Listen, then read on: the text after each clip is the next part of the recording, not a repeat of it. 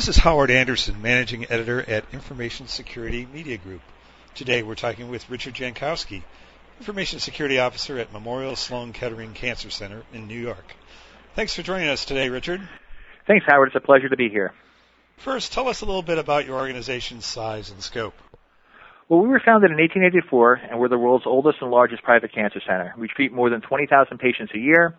We've got over 10,000 employees, and from an IT perspective, we support over 2,000 servers and maintain over a petabyte of data. Please describe your information security team. Uh, how big is your staff now? How much has it grown in recent years, and how have your priority projects evolved? Well, I've been here for eight years, and I was the information security officer for the last two and a half years. So we grew fairly rapidly over the last two years from two employees to five. I have to say I'm really fortunate to have brilliant people working for me. My group is very strong technically. They understand the business and they're very well-rounded security professionals. So I think our responsibilities are typical for most security groups. We develop the security policies and standards. We conduct investigations such as incident response. We do a lot of security consulting and training. We also conduct risk assessments and are responsible for vulnerability management. In terms of evolution, I think our projects have evolved with technology. You know, for starters, collaborations with partners has changed. Research groups are always coming up with new ways to collaborate and share information. You know, years ago, collaboration was done with phone or email. Now, researchers are using things such as Skype and social media to collaborate in, with other partners. Another hot area is cloud computing. It always seems like there's a vendor out there offering to do something cheaper than we can do it internally. So we really need to sit down and make sure that the risk doesn't outweigh the benefits when putting data into the cloud. Also, virtual servers are becoming much more common. And I think virtualization is great. Don't get me wrong, but the risk of undocumented unpacked virtual machines with sensitive information is something you still have to consider. And so lastly, application security is always a concern. You know, web, web systems and web applications are becoming much more common nowadays.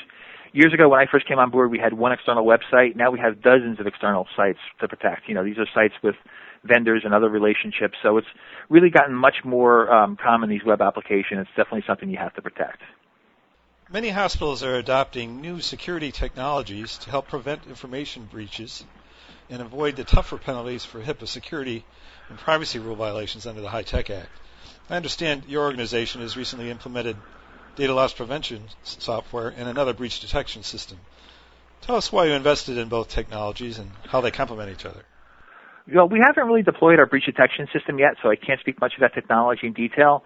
But I think what makes them unique is these technologies apply to users who already have access to data. So if you think about years ago and what we focused on as a security organization and, you know, the security industry in general, it was always around securing systems and networks against unauthorized access. So we would deploy firewalls or access controls and our primary focus was just to keep the bad guys out. But it seems like the risks nowadays are authorized users who simply mishandle sensitive data. And if you look at the breach notification reports on the internet, most of the breaches are stolen devices. And it really boils down to a simple mishandling of data by authorized users. So we always assume that users would protect the data, and that's really not often the case, unfortunately. So this is the risk we're hoping to address with this investment. What kinds of alerts does your data loss prevention system generate? Who, who reviews the alerts, and how often do they review them? And what kind of action do you take as a result of the alerts? Well, I'm happy to say that we're using DLP to aggressively block sensitive information from leaving our organization. And because of this, most of our alerts are informational. So we have a very close working relationship with the privacy office. So when users are blocked from DLP, they have to get permission to send data off-site.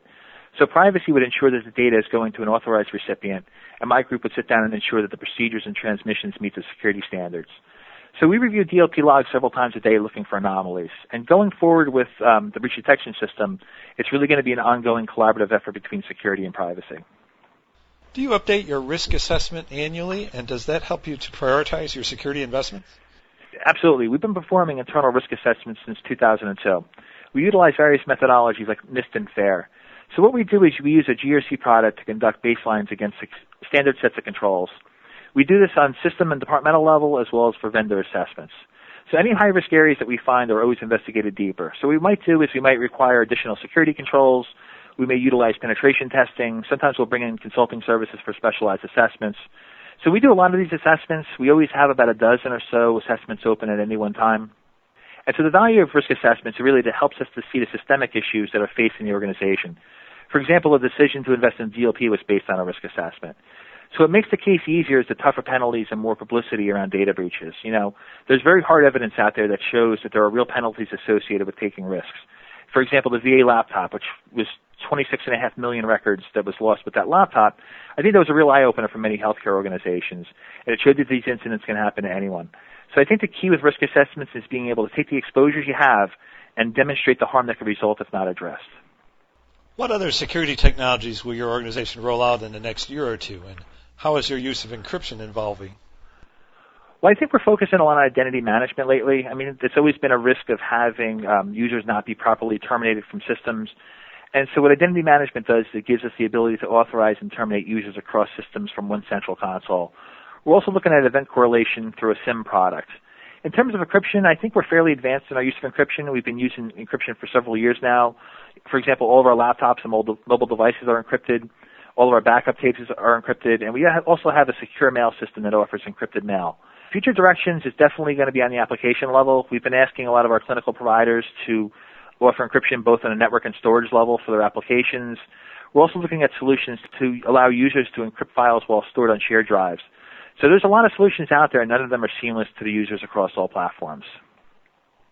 Thanks, Richard. We've been talking today with Richard Jankowski of Memorial Sloan Kettering. This is Howard Anderson of Information Security Media Group. Thanks for listening.